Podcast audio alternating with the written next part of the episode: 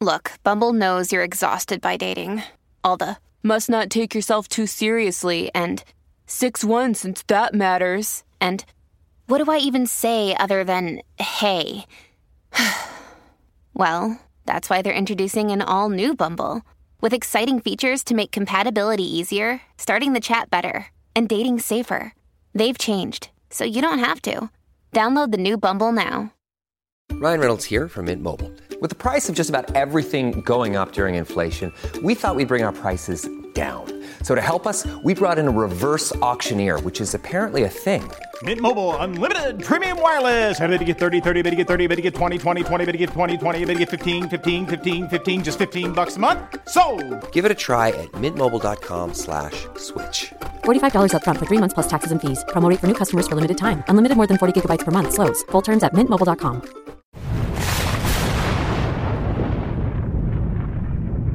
Brought to you by Charity Mobile, the phone company that supports life and family. 5% of your monthly plan price goes to your favorite charity. Mention offer code TRADITION for a special Christmas offer. Learn more at charitymobile.com. It's become pretty obvious that observers in the broader resistance to what is being foisted upon the church have started paying closer attention to the canceling of priests and bishops by Rome because we have another story out of the Vatican of a bishop given his marching orders to leave his diocese because he is a threat to tranquility and unity in the church. Sound familiar? the story I'm going to report for you today, in fact, sounds so familiar that it honestly looks like the Bergoglians just have a script that they run against any bishop or any cardinal or any high profile priest that they decide to remove from his episcopal office. They can't get someone on even ambiguous, trumped up charges of moral failings, they then go after him for being a threat to unity and invoking animosity towards the supposed Holy Father. That's the script they ran on Bishop Strickland. That's the script they ran on Cardinal Burke to get him to move out of the Vatican. And it's the script they appear to have run on the bishop that I'm going to tell you about now, who is from Brazil. But he's part of a larger thing going on, which I reported about a month or so ago. See, in that video, I went over a dozen or more cardinals that had been given the Strickland treatment since 2013. It turns out huh, I was wrong. There were closer to 25 bishops and cardinals and high ranking monsignors who have been removed by Francis, mostly without people even noticing. Someone over at Gloria.tv put a list together of these bishops who lost their jobs for no good reason. Ironically, I found this list after writing an article for Catholic Family News that should be out in January on this subject, so look for that when it's published. And their list is more exhaustive than mine was. But take a look at this headline from Gloria TV 25 victims of Francis's quote unquote mercy. You know, other journalists need to take a headline writing lesson from the person who runs the en.news account at Gloria TV because their headlines are straight to the point. Here's a few highlights of the Bergoglian house cleaning of his opponents. This isn't going to be the exhaustive list, Here's just a few highlights for you. November 2014, Cardinal Raymond Burke, prefect of the Apostolic Signatura, at the time 66. November 2015, Bishop Oscar Sarlinga, then 52. September 2016, Curia Bishop Joseph Clemens, former secretary of Cardinal Ratzinger, then 69. July 2017, Cardinal Gerhard Mueller, prefect of the Congregation of the Doctrine of the Faith, then 69. January 2022, Archbishop Giacomo Morandi, then 56, demoted from the CDF to Reggio Emilia. Now, see, in some of these cases, you might have the mere rumor more moral failings used to dismiss a, dismiss a bishop in question, even when the charge is actually ridiculous on its face. That's called creating a pretext for cleaning house. They look for any excuse to remake the hierarchy, and it seems that now people are starting to notice. Now, with that said, let's get to the story of the Brazilian bishop who has recently been added to this list, because this story is particularly egregious. Our story comes from ACI Digital, an outlet in Brazil. And you know, they've since tried to delete this story because the ACI Digital is deeply connected to the bishops in Brazil, but the internet is forever, as they say. And they likely deleted it because the reporting on the story was too harsh and told too much of the truth for the taste of the Bergoglians. Quote, the Apostolic Nuncio to Brazil, Dom Giambattista di Quattro, asked that the Bishop Emeritus Dom Jose Luis Azcona Hermoso no longer live in the territory of the prelacy, said today. The diocesan administrator of the prelacy of Marajo, Father Kazimierz Antonio Skorki. The prelacy of Marajo is a suffragan of the Archdiocese of Belém and covers nine municipalities on the island that belongs to the state of Para. We did not receive any notification from the nunciature of the motiva- motivations for this request or even details. The nuncio's request was only confirmed to us by Dom Jose himself, said the prelacy in a note published today on Instagram. Dom Jose Luis Azcona, born in Pamplona, Spain, was the bishop of Marajo from 1987 to 2016. Already bishop emeritus, meaning he's retired, in the he participated in the Amazon Synod in 2019. He was one of the few conservative voices at the synod, which marked by request of ordination of married men and women and the establishment of an Amazonian rite that incorporated indigenous elements into Catholicism.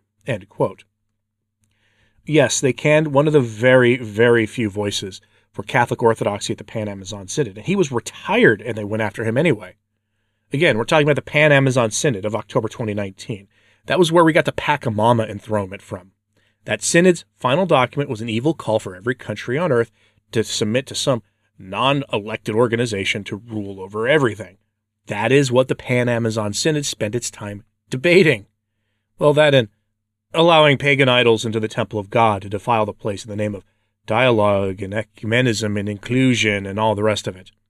If you wonder why Bishop Azcona was canned recently, let's hop into the Wayback Machine to the before times of August 2019, just two months before the Pan Amazon Synod un- helped unleash the woes of 2020 on the world. That synod, like most, had an instrumentum laboris, or a working document, that outlined what the synod was going to be about the salvation of souls, didn't even register in the instrumentum laboris, and this good bishop took them to task over it publicly because the Amazon and South America more broadly are no longer Catholic. They're not. It's been taken over by the weirdest version of Protestantism. So, from the Catholic News Agency article about this in 2019, quote, According to Azcona, the Amazon, at least the Brazilian Amazon, is no longer Catholic. This point of departure is crucial for conducting the synod. If the Amazon has a Pentecostal majority, it is necessary to address that reality thoroughly. Any nostalgia for an Amazon that no longer exists is fatal to its integral evangelization. Even in some areas of the Amazon, the Pentecostal majority reaches 80%, he said a Pentecostal penetration into several indigenous groups, overrunning cultures, ethnic identities, indigenous peoples in the name of the gospel, is a serious phenomenon in today's Amazon, which, with its fundamentalist and proselytizing connotations, has a profound impact on the indigenous peoples. This is, he's speaking here in defense of the local indigenous population. This is today's Amazonian face. There's not one word about the point in the Instrumentum Laboris, he said. The bishop added that the long experiences of years confirms that in many Amazonian dioceses, the faith is not lived out in society nor in history. The chasm between the confession and celebration of faith in beautiful liturgies and the social, environmental, cultural, and political reality has not yet been overcome. And that's why they fired him. You see, the project to build this new synodal ape of the church isn't anything new. This false church isn't a new thing in the slightest. They've been at this for years, for decades. And part of that process is this dare we hope all men are saved nonsense. That you can come to Jesus through any means, even by faith that reject the divinity of Christ. All are welcome, all are welcome in this place. That's a big part of it. So they literally do not care that South America is less than 50% Catholic in many places and less than 20% in parts of the Amazon. Instead, the Synod focused on building a final document that was extremely secular in its focus and called for greater focus on all issues green and Laudato Si because that's what the Catholic Church is supposed to focus on now. That's what we've been told. The salvation of our common home, not the salvation of souls. So let's get back to the original article from the Brazilian Catholic news site that tried to scrub this thing from the internet but failed spectacularly because they obviously got a call from the Vatican and told to take their story down before someone like me got a hold of it. The article repeats some of what I just told you from the Catholic News Agency article, but also brings Ted McCarrick problems into this story because, of course, it does. It has to. Quote The bishop criticized the absence of Christ crucified in the Instrumentum Laboris, the Synod's working document, drawing attention to the absence of the central element of the evangelizing proclamation in the document. Dom Azcona also warned about no mention of sin among the local peoples in the working document and defended priestly celibacy, in addition to warning about the scandal and idolatry caused by the use of images of Pachamama in events at the Amazon Synod. And yes, for those going to complain, I mispronounced the demon's name on purpose. Anyway, in 2009, Dom Azcona reported widespread Ted McCarrick problems in Marajo by local politicians and business people. The complaint gave rise to legal action by the Legislative Assembly of Para and the National Congress. According to the newspaper O Liberal from Para, Dom Azcona must leave Marajo by January when the new bishop, Don Jose Ionilton Lisboa de Oliveira, appointed by Francis at the beginning of November, takes office. Dom Jose is president of the Pastoral Land Commission, the CPT, and is part of the Pan Amazonian Ecclesial Network, Repam Brazil, created by the Pope after the Amazon Synod. End quote.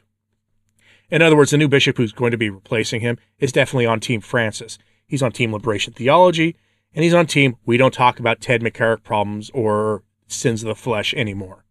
That's where we are in Brazil. To give you an idea, this good bishop who was pushed aside was really, really not a fan of the Pachamama demon event. You got a hint of it there in what I just read to you. But in case you're new to the resistance to Francis and his allies, and his, frankly, his likely successors who will continue his work once he's gone, the Pachamama demon was definitely not an image of Our Lady of the Amazon. It was a demon with a well documented history of being adored by the locals in that region for centuries. I made countless videos on that subject back in the day, involving some of the most evil practices in its veneration. And this bishop, who is from the region and knows what the demon actually is, publicly rebuked the Vatican for allowing this to happen at the Vatican at the Amazon Synod. Here's what he actually said about this later, as reported by Inside the Vatican in 2019 at after or during the, the synod. Quote, Creation should not be worshipped because everything, even the earth, is under the dominion of Jesus Christ, said Bishop Emeritus Jose Luis Azcona Hermoso of the Brazilian city of Marajo in an October 20th homily at the cathedral in the state of Para. Pachamama is not and never will be the Virgin Mary. To say that this statue represents the Virgin is a lie.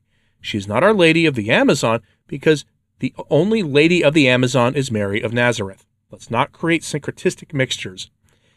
The invocation of the statues before which even some religious bowed at the Vatican is an invocation of a mythical power, of the creation, which from which they ask blessings or make gestures of gratitude.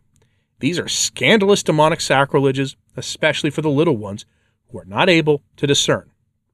And he added, Here in the Amazon region, we know the meaning of macumba or candomblé, which are quite prevalent here. End quote. Macumba or candomblé, which I am absolutely mispronouncing, my apologies for that, are demonic practices that we see some bishops in that region embracing and bringing into Mass. Again, we are dealing with much, much more than merely a bad pope here, folks.